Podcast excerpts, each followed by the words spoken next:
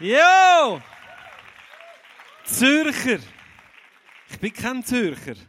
Ich bin ein Aargauer. Also sag nicht einem Zürcher, dass ich ein Zürcher bin. Ich wohne im Aargau und das ist ja ein bisschen näher an Bern und darum nehme ich den warmen Applaus natürlich sehr gern entgegen. Weil als Aargauer kommt schon in Zürich nicht allzu viel Applaus über. Liebe Wort vom Kleusel, ich habe heute Morgen früh habe ich von ihm ein SMS bekommen aus Bali. Er hat sich beklagt. Er leidet in Bali. Nein, stimmt natürlich nicht. Aber es ist heiß, es ist feucht, die Aussicht ist immer gleich. Sand, Sonne. Ich glaube, es ist ihm langweilig. Er hat mir geschrieben, er komme heim, er sei morgen daheim. Also euer Pastor ist auf dem Heimweg und ich hoffe, ihr freut euch, dass euer Pastor zurückkommt. Oder? Freut euch? Ja? Ja? Zwei, drei freuen sich. Sehr schön. Aber ganz ehrlich, heute Morgen, als ich aus dem Aargau raus, durch den Nebel durch, auf das Bern reingefahren bin, habe ich gedacht, Bali? Wer muss schon auf Bali, wenn du in Bern lebst? Hä? Ihr habt alles da. Ihr habt Berge, ihr habt Sonne. Wir haben heute Morgen sogar noch fast das Meer gesehen, so dort, so zwischen Eiger und Mönch, Jungfrau dort. Also, Ihr wohnt wirklich an einem schönen Ort da und es freut mich, da zu sein. Vielen Dank, dass ich da sein und ich möchte heute äh, ein paar Minuten zum Thema Moving Forward reden. Ihr habt sehr wahrscheinlich mitbekommen über die letzten Wochen und Monate, dass das Motto von der Jahreskonferenz, ICF-Konferenz, wo in einem Monat rund stattfindet im Hallenstadion in Zürich, ist Moving Forward. Und du hast dich vielleicht gefragt, wie wir überhaupt zu so Titel kommen. Ob wir halt einfach irgendwie einen Titel suchen, der gut tönt und wo irgendwie auf einem Flyer drauf Platz hat. Ob wir da grosse Würfel für nehmen, Scrabble spielen oder was auch immer, um zu einem Namen zu kommen. Und äh, der Titel Moving Forward ist in dem Sinne nicht etwas, das man zufällig wählt, sondern äh, das Leitungsteam von Zürich, auch vom Movement, die Leute, die in der Leiterschaft der Konferenz sind, die überlegen sich, die, die fragen Gott auch, du, was ist, was ist so das Thema fürs Movement, fürs nächste Jahr? Wir tun das immer ein Jahr im Voraus machen. Und wir haben uns fürs Jahr 2015 mit den Eindruck gehabt, dass Gott uns sagt, Moving Forward soll das Motto sein, nicht nur von der Konferenz, sondern soll auch das sein, was so über dem ICF Movement steht fürs Jahr 2015. Vielleicht weißt du, dass nächstes Jahr ICF 20 Jahre alt wird. Wir werden nächstes Jahr 2016 eine grosse Jubiläumsfeier haben. Und für das Jahr haben wir, haben wir Moving Forward äh, als Titel gewählt. Und irgendwo durch ist das für mich auch bezeichnet ein bisschen für die Story vom ICF über die letzten 19 Jahre. ICF hat vor 19 Jahren angefangen mit ein paar Leuten in Zürich und Dazu mal haben viele Leute gesagt, ja weißt, ICF, das ist so eine Trendkille, das ist so strohfeuermäßig, da sind jetzt ein paar Verrückte, die etwas Neues machen, wart einfach ein Zeitchen und dann verschwindet das so schnell, wie es gekommen ist. Und äh, jetzt schauen wir auf bald 20 Jahre zurück. ICF ist so stark wie noch nie. Wir haben gegen die 50 Killer in halb Europa, sogar bis auf Kambodscha, aber in Israel. Und ein Grund, glaube ich, warum das ICF kann zurückschauen auf 20 Jahre äh, Erfolg, wenn man von Erfolg kann reden, dann glaube ich, hat es mit dem mit der Einstellung Moving Forward zu tun, dass das eigentlich im Kern ist von dem, wo wir sind als ICF, dass wir uns fragen, wie können wir uns weiterentwickeln. Einer von unseren Werten, wir haben ja so sechs Werte definiert als ICF, die hast du sicher auch schon gehört, ist, dass wir ein Killer am Puls der Zeit sein. Und wenn man äh, nachliest in dem äh, Wertekatalog, wie man, was das genau bedeutet, dann, dann äh, ist Folgendes definiert. Wir fragen uns ständig, wie Kirche heute sein muss, damit sie Menschen anspricht. Und das entscheidende Wort in dem Satz ist das Wort ständig. Ich glaube, das ist das, was ICF über die letzten Jahre immer wieder hat weiterentwickeln, weil wir uns eben ständig fragen, wie können wir uns weiterentwickeln? Wie können wir uns verbessern? Wie können wir noch mehr am Puls der Zeit sein? Wie können wir die Botschaft, die 2000 Jahre und mehr alt ist, so verpacken, dass Menschen sie begreifen, dass Menschen sie attraktiv finden und durch das auch zum Glauben kommen? Und das Wort ständig, das druckt das Moving Forward eigentlich aus, wo wir als ICF leben. Aber ich glaube nicht nur als ICF, ich glaube, das ist sehr biblisch, der Begriff Moving Forward. Ich glaube, dass du und ich als Nachfolger von Jesu, dass die Bibel uns beruft, äh, uns vorwärts zu bewegen. Die Bibel, gerade im Neuen Testament, uns äh, Nachfolger Jesu häufig vergleichen mit Athleten. Athleten in einem Rennen. Das lesest du an verschiedenen Orten im Neuen Testament. Dass du und ich, wo Jesus nachfolgen, wir sind nicht Zuschauer, wir sind nicht die, die auf der Tribüne hocken und irgendwo zuschauen, wie andere da ihre, ihre Läufe machen, sondern du und ich, wir sind im Rennen. Wir sind die, die uns vorwärts bewegen. Und wenn du vielleicht schon Leichtathletik geschaut hast oder sonstige Sportart, Athleten, die warten nicht an der Startlinie, bis das Ziel ihnen entgegenkommt. Schön wär's, oder? Wartest 100 Meter lang und dann kommt das Ziel das sogenannte 100 Meter Warten. Kennst du die Disziplin?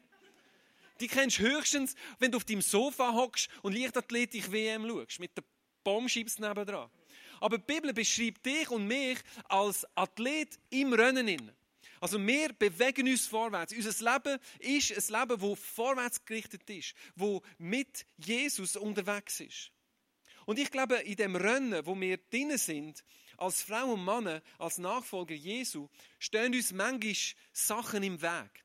Und heute Abend möchte ich das Bild mitnehmen von zwei Bäumen. Ich glaube, dass uns zwei Bäume und die Frucht von diesen Bäumen uns kann im Weg stehen in dem Rennen. Der erste Baum, wo ich glaube, uns kann im Weg stehen, ist der Baum da. Ich nehme an, ihr habt alle äh, keinen Fensterplatz in der Botanik. Ihr wisst alle, das ist ein Äpfelbaum. Das ist ein schöner Äpfelbaum. Und auf einem Äpfelbaum wachsen meistens Äpfel.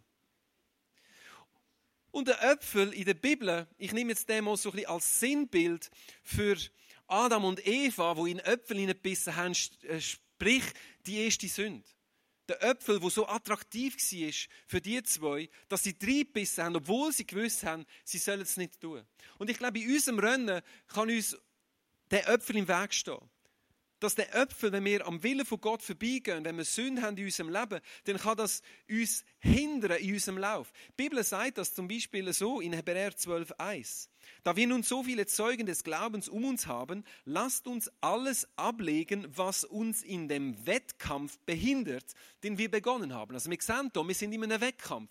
In einem Wettkampf versuchst du so leicht wie möglich zu sein. Du nimmst nicht nur einen Rucksack mit, mit Steinen und, und, und Blei und was auch immer, sondern du versuchst so leicht wie möglich in den Wettkampf hineinzugehen. Und da steht, wir wollen auch die Sünde loslassen, wo uns immer wieder möchte fesseln.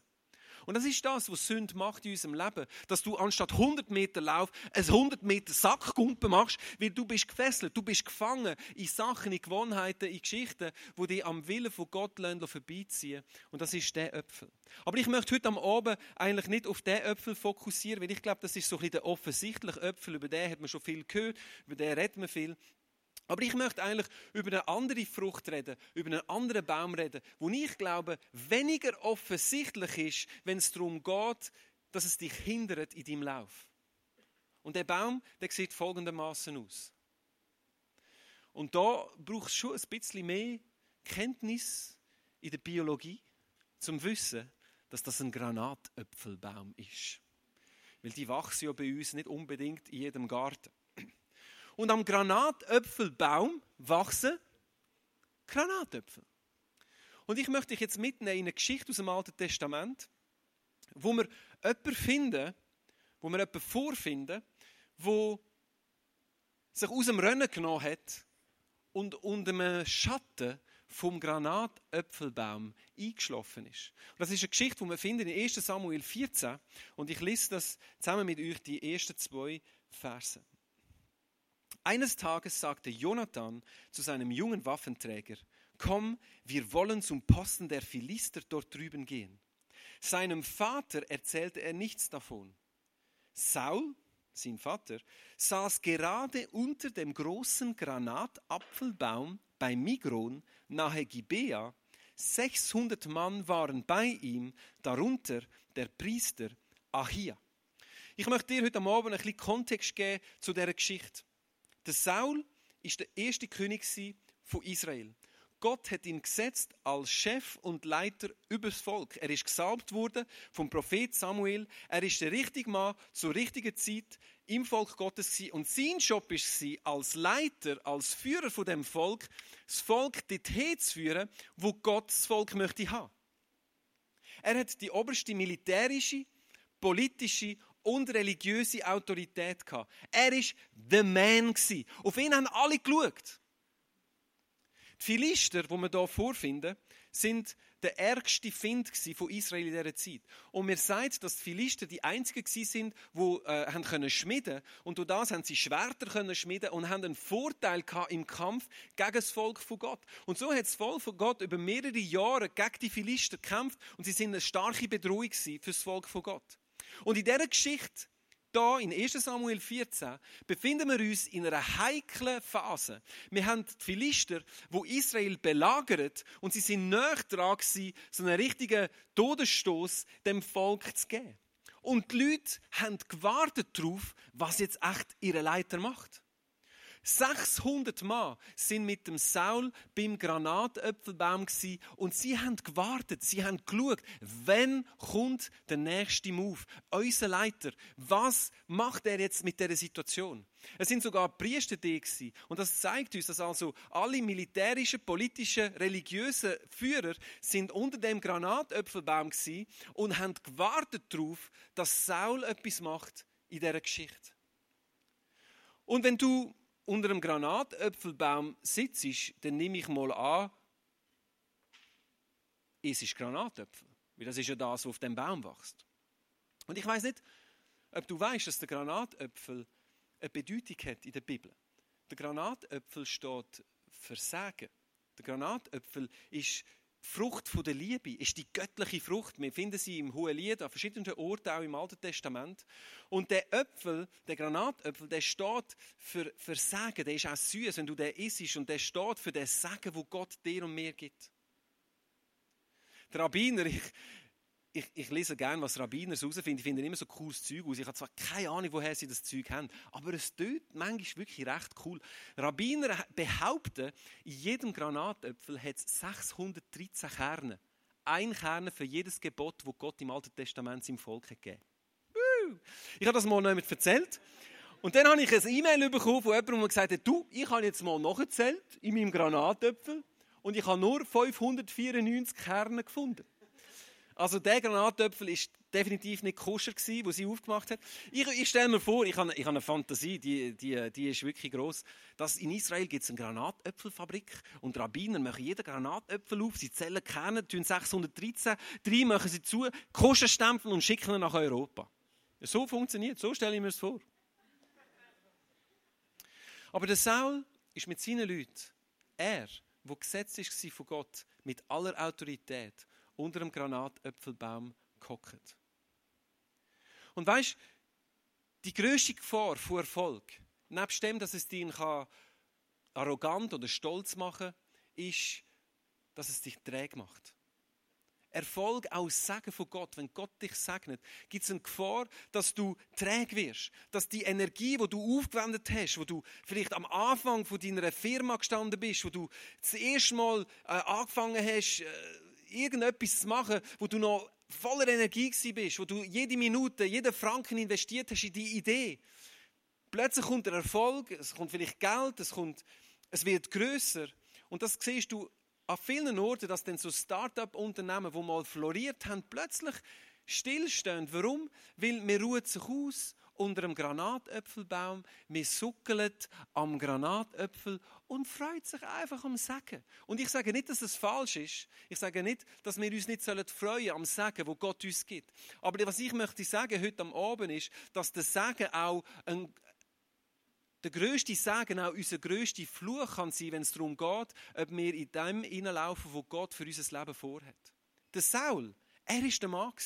Er ist die richtige Person am richtigen Ort gewesen, um das Problem mit den Philisten zu lösen. Aber der Saul ist auch der gewesen, der viel zu verlieren hatte. Er ist Gesetz Er ist der King Alle haben zu ihm aufgeschaut. Und er hat das Risiko müssen eingehen in dem Kampf, dass er alles verliert. Und das ist das, was Sagen bringt. Wenn du gesegnet wirst, auch mit Materiellem zum Beispiel, dann plötzlich hast du etwas zu verlieren, wenn du den Sagen wieder loslassen musst um in etwas Neues reinzukommen. Und das ist das Bild von dem Granatäpfelbaum am heutigen Abend. Ich bin letzte beim Coiffeur und du fragst dich vielleicht, was ist die Coiffeur von Beruf? Aber es ist tatsächlich, mein Coiffeur ist nicht einfach ein Coiffeur. mein Coiffeur nennt sich Hair Artist. Hm. Also wenn du ein bisschen gut bist und Coiffeur, dann bist du einfach nicht mehr Coiffeur, dann bist du ein Hair Artist. Hm. Und ich bin zu meinem Coiffeur, Coiffeur meines Vertrauens, und ich komme dort rein und was sehe ich? Bam! Mehr Pokal als im Clubhaus von IB. Ich komme dort rein, sehe all die Pokale. Ja, ich habe euch gesagt, ich bin aus dem Aargau. Mein Club ist FC Aarau. Also ich habe noch lange Hupen heute am Abend. Vor allem nach dem heutigen Nachmittag. Aber IB, ja, gut. Aber ich komme dort rein und sehe all die Pokale. Und, und denke, was ist denn da passiert? Ich habe meine Coiffeuse gefragt, die ist dort hinten links immer, die hat immer lustige Frisuren, ist noch lustig als Coiffeur, komische Frisur, ja. Vielleicht äh, versucht sie Sachen aus und dann verreckt sie ab, ich weiß auch nicht. Auf jeden Fall, ich gehe zu ihr und sage, Shayna, so heißt sie, Shayna, was ist mit dem Pokal, was haben die gemacht? Und sie sagt, hey, wir haben einen neuen, wir haben einen neuen Coiffeur, einen neuen Hair Artist angestellt. Und der heißt Pablo. Das ist der Pablo, das ist der schöne Mann mit dem Bart und Schnauz, weil Mann trägt ja Bart jetzt im Moment, oder? Der Pablo, der ist jetzt neu im Team und sie erzählt mir, hey, der Pablo ist 24 und er ist der jüngste Coiffeur, der es je geschafft hat in die Hall of Fame der Coiffeure. Das gibt's, Hall of Fame der Coiffeure. Er hat dreimal hintereinander äh, den Best Hairdresser of the Year Award gewonnen mit 24. Dreimal hintereinander ist er zum besten Coiffeur ausgezeichnet worden, hat all die Pokal gewonnen. Er ist sogar so gut, dass er nicht mehr mitmachen in diesem Wettbewerb, weil sie das Gefühl haben, das wäre gemein, es könnte ja immer der gleiche, oder? Mit 24. Und ich bin dort gekocht in meinem Coiffeurstuhl und dann ist der Pablo so zu mir gekommen und ich sage so, hey Pablo, jetzt musst du mir aber etwas erklären. Du bist 24. Du hast alles gewonnen, was du kannst gewinnen als Coiffeur.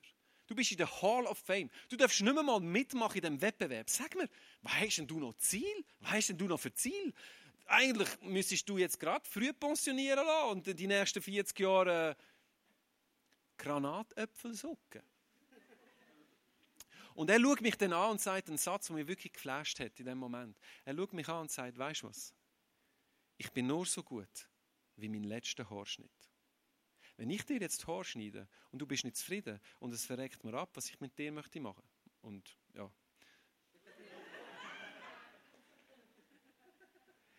Dann bin ich ein schlechter Coiffeur dann bringen mir doch die Pokal nicht. Dann bin ich einfach für dich ein schlechter Coiffeur. Egal wie viel Pokal das ich auf meinem Pult habe, ich bin nur so gut wie mein, wie mein letzter Haarschnitt. Und er erzählt mir dann, wie er Ziel hat, wie er möchte nach London auswandern, weil scheinbar, wenn du Coiffeur wirklich etwas willst erreichen dann gehst du nach London, weil dort sind Trendsetter, wie auch immer. Und er erzählt mir, wie er noch Ziel hat in seinem Leben, wie er noch kann lernen von Großmeister, wie er da wie auch immer für Ideen hat, was er noch alles möchte erreichen.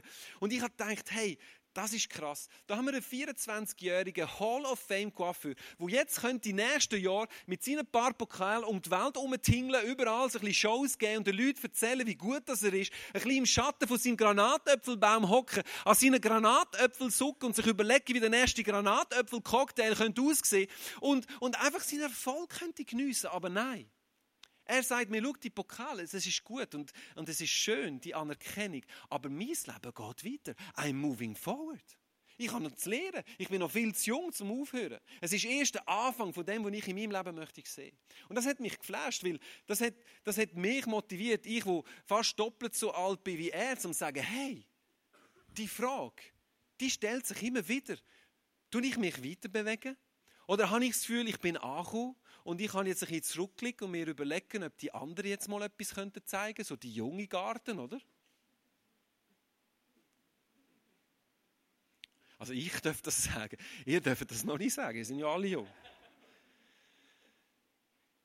Und in dieser Geschichte von Saul und Jonathan, wenn wir jetzt dort weitergehen, sehen wir, dass der Saul, er ist Gesetz gewesen. Zur richtigen Zeit, am richtigen Ort. Und ich glaube, sein Job wäre es gewesen, in dieser Situation jetzt einen Move zu machen. Aber sehr häufig ist nicht unbedingt der qualifizierteste, der von Gott gebraucht wird. Nicht unbedingt der offensichtlichste, der von Gott gebraucht wird, sondern Gott braucht die, die willig sind, Risiken einzugehen, auch einmal einen Granatöpfel loszulassen und zu gehen für das, was sie in ihrem Herz spüren, das ist richtig. Und wenn wir weitergehen in dem Text, ich nehme euch mit, die sechste Vers, dann lesen wir da folgendes. Jonathan sagte nun zu seinem jungen Waffenträger, komm, wir wollen hinübergehen zum Wachposten dieser unbeschnittenen Heide. Und ich habe das Gefühl, er hat es so gesagt. Ich habe es im Urtext nachgeschaut. Er hat es so gesagt. Nein, aber die Wortwahl drückt aus, dass er eine Ungerechtigkeit gesehen hat. Er, hat, er sagt unbeschnittene Heiden. Auf Deutsch sagt er, die Leute, was sie machen, ist nicht recht. Die gehören nicht zum Volk von Gott. Sie tun das Volk von Gott bedrohen. Es kann nicht sein, dass das passiert. Ich stehe auf und mache etwas. Der Jonathan, überleg dir das mal. Er ist der Sohn vom König. Er hat erst recht können im Schatten vom Granatäpfelbaum hocken und denken, ja, also wenn mein Vater schon nichts macht, dann tue ich mir sicher meine Finger nicht verbrennen an dieser Geschichte. Kennst du das? Du hockst vor dem Fernsehen, du siehst Sachen, Ungerechtigkeit und du denkst, ja, wir sollten etwas machen und der Mör ist immer ein anderer. Kennst du den? Du denkst, ja, irgendeiner wird ja dann schon aufstehen und etwas machen. Die Frage ist, vielleicht bist ja du der Mör.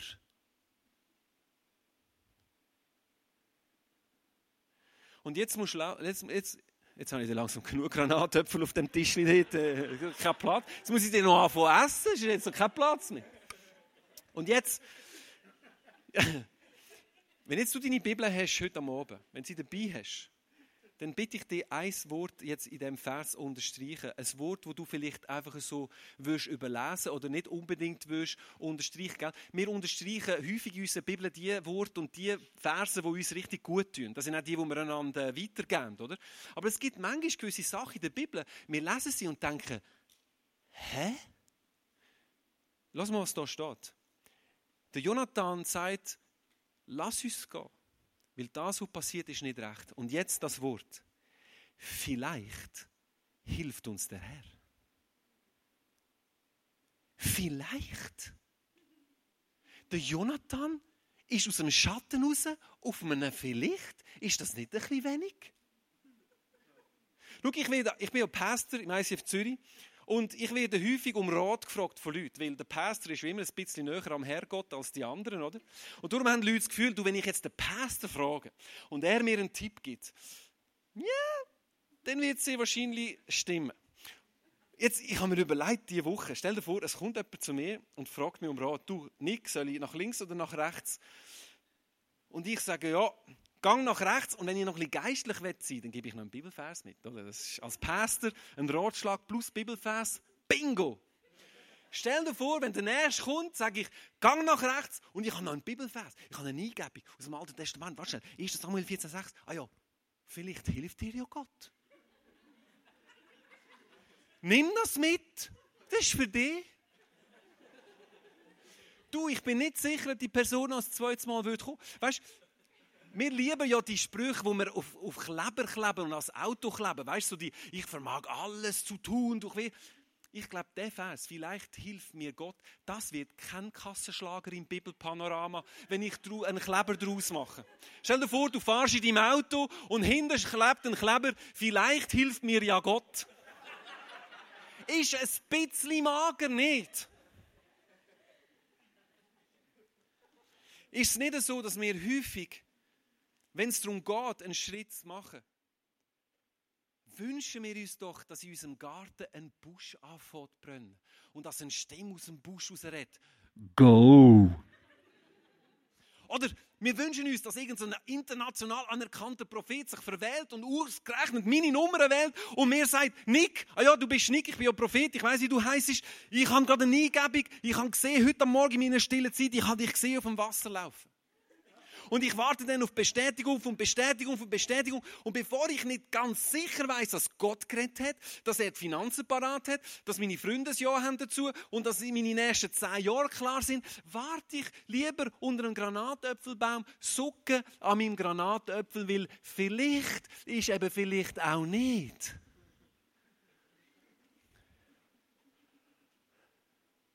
Aber für Jonathan ist es vielleicht genug gewesen. Weißt du warum? Weil wenn du leidenschaftlich bist für Gott, kannst du deinen Leidenschaften trauen.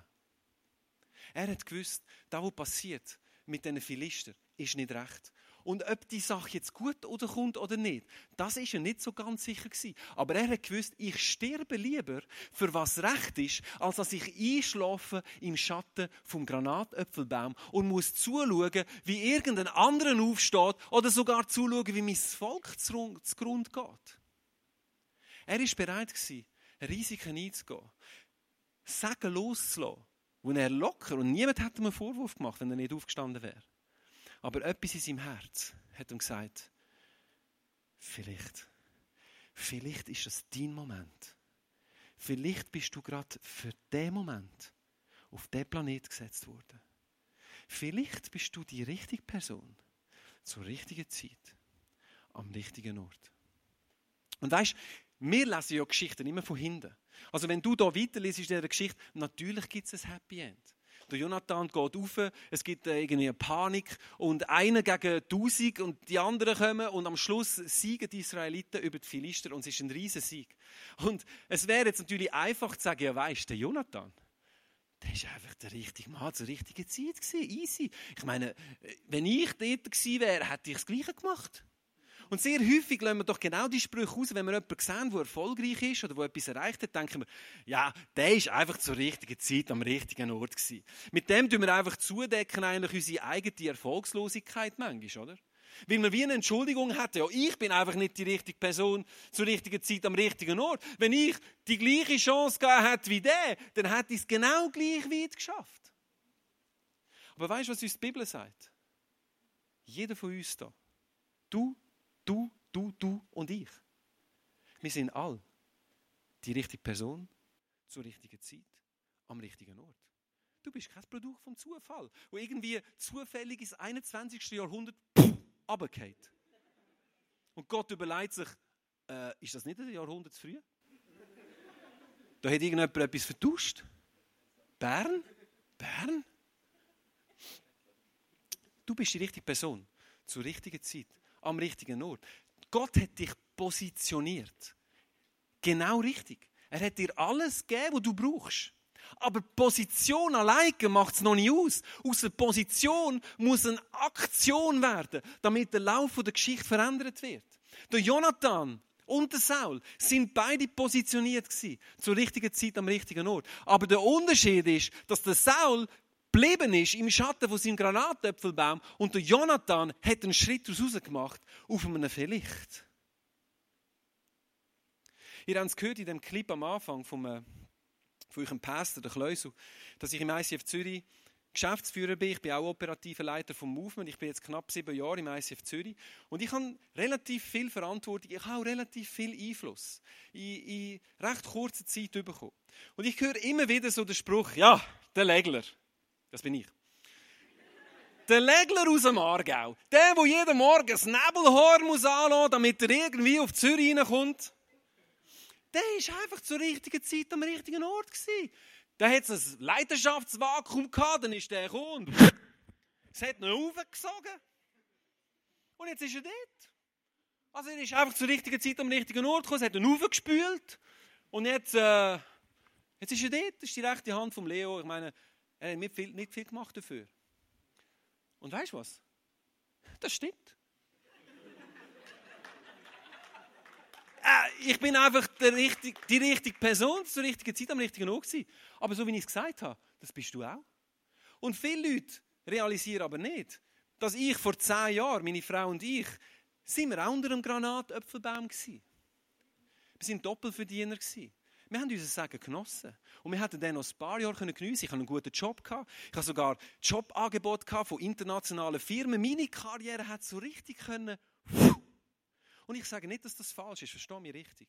Aber wir sind unter einem Granatäpfelbaum gehockt vor zehn Jahren. Und wir haben gewusst, jetzt ist es dran, auf einem Vielleicht einen Schritt zu machen. In eine unbekannte Richtung. Und wir haben Sachen müssen loslassen. Was ich zum Beispiel loslassen vor zehn Jahren, ist mein Auto. Ich habe euch ein Bild mitgebracht. Mein schön blau Audi. Und der ist so blau, weil ich farbenblind bin. Und wenn du farbenblind bist, dann brauchst du knallige Farben. Das siehst du ja nicht. Das war mein Geschäftsauto. Ich habe dazu mal in einer Getränkefirma geschafft, eine Schweizer Getränkefirma, wo sie mehrere Farben gibt. Es mit R A, hört mit A auf. Also ich mache hier keine Schleichwerbung. Ich habe dort gearbeitet, das war mein Geschäftsauto. Das war mein erstes Auto. Ich habe es sogar geschenkt bekommen, weißt, als Geschäftsauto. Und ich habe das Bild gemacht am Tag, nachdem ich meinen Job gekündigt habe, weil ich gewusst jetzt, müssen wir weitergehen, am Tag, wo ich mein Auto wieder zurückgeben Und ich kann euch sagen, mein Herz hat blühtet. Und du denkst jetzt aber, das ist nur ein Auto. Ja, aber es war mein Auto. Wenn es dein Auto wäre, wäre es mir auch gleich. Ganz ehrlich, dann würde ich auch sagen, das ist nur ein Auto. Aber es war mein Auto. Und mein erstes Auto, und das hat wirklich geschmerzt. Ich musste es loslassen. Ich habe gewusst, ja, ich habe den Job gekündigt, ich muss gehen. Meine Frau, die hat auch loslassen. Die hat ihr Lieblingsauto gekauft mit ihrem ersten Lohn. Ein Mini Cooper. Sie hat ihn geliebt. Das Auto war richtige Rakete. Im Winter bin ich schon lange heimgelaufen und sie ist noch im Schnee an mir vorbeigefahren. Juhu! So ein richtiger Go-Kart. Weißt du, was ich meine? So ein richtiger Mini Cooper. Und sie hat heute noch feuchte Äugel, was sie erzählt von ihrem Mini Cooper. Wir mussten ihn verkaufen, sonst hätten wir die Schule nicht können zahlen Wir haben gewusst, wir können uns den Luxus nicht leisten, das Auto zwei, drei Jahre irgendwo in einer Garage zu haben, wir müssen verkaufen. Unsere erste Wohnung, habe ich auch ein Bild mitgebracht. Und das hat auch einen speziellen Platz in unserem Herz, weil das ist unsere erste Wohnung, wo wir eingezogen sind, nachdem wir geheiratet haben. Und das, hat immer einen, das ist immer speziell, so die erste Wohnung. Es war an einem wunderschönen Ort, so in einem schönen Tal. Und wir haben unsere Möbel eingestellt, das ist ein riesiger Grümpelhaufen, und haben das irgendwie in einen, in einen Keller rein und sind, und sind weg. Wir haben losgelassen, wir haben Freunde losgelassen, wir haben vieles losgelassen. Und ich mag mich noch erinnern, wie meine Frau und ich, wir haben uns dazu mal häufig zu oben angeschaut, so im Stil, hey, kommt das wirklich gut? Vielleicht, vielleicht geht es auch in die Hose. Vielleicht gehen wir auf das Australien aber und wir merken, es ist überhaupt nichts für uns und wir kommen zurück und ich habe keinen Job mehr und ich, es ist alles verloren. Weißt du, was ich meine? Weißt du, wie viele haben wir gerungen mit dem Vielleicht und gleich haben wir gewusst in unserem Herzen. Auch wenn es nur ein Vielleicht ist. Es ist es wert zu gehen. Weil Gott möchte, dass wir gehen. Er möchte, dass wir loslassen. Er möchte, dass wir verstehen, dass wir ein Segen sind für andere, wenn wir auch unser Segen bereit sind loszulassen.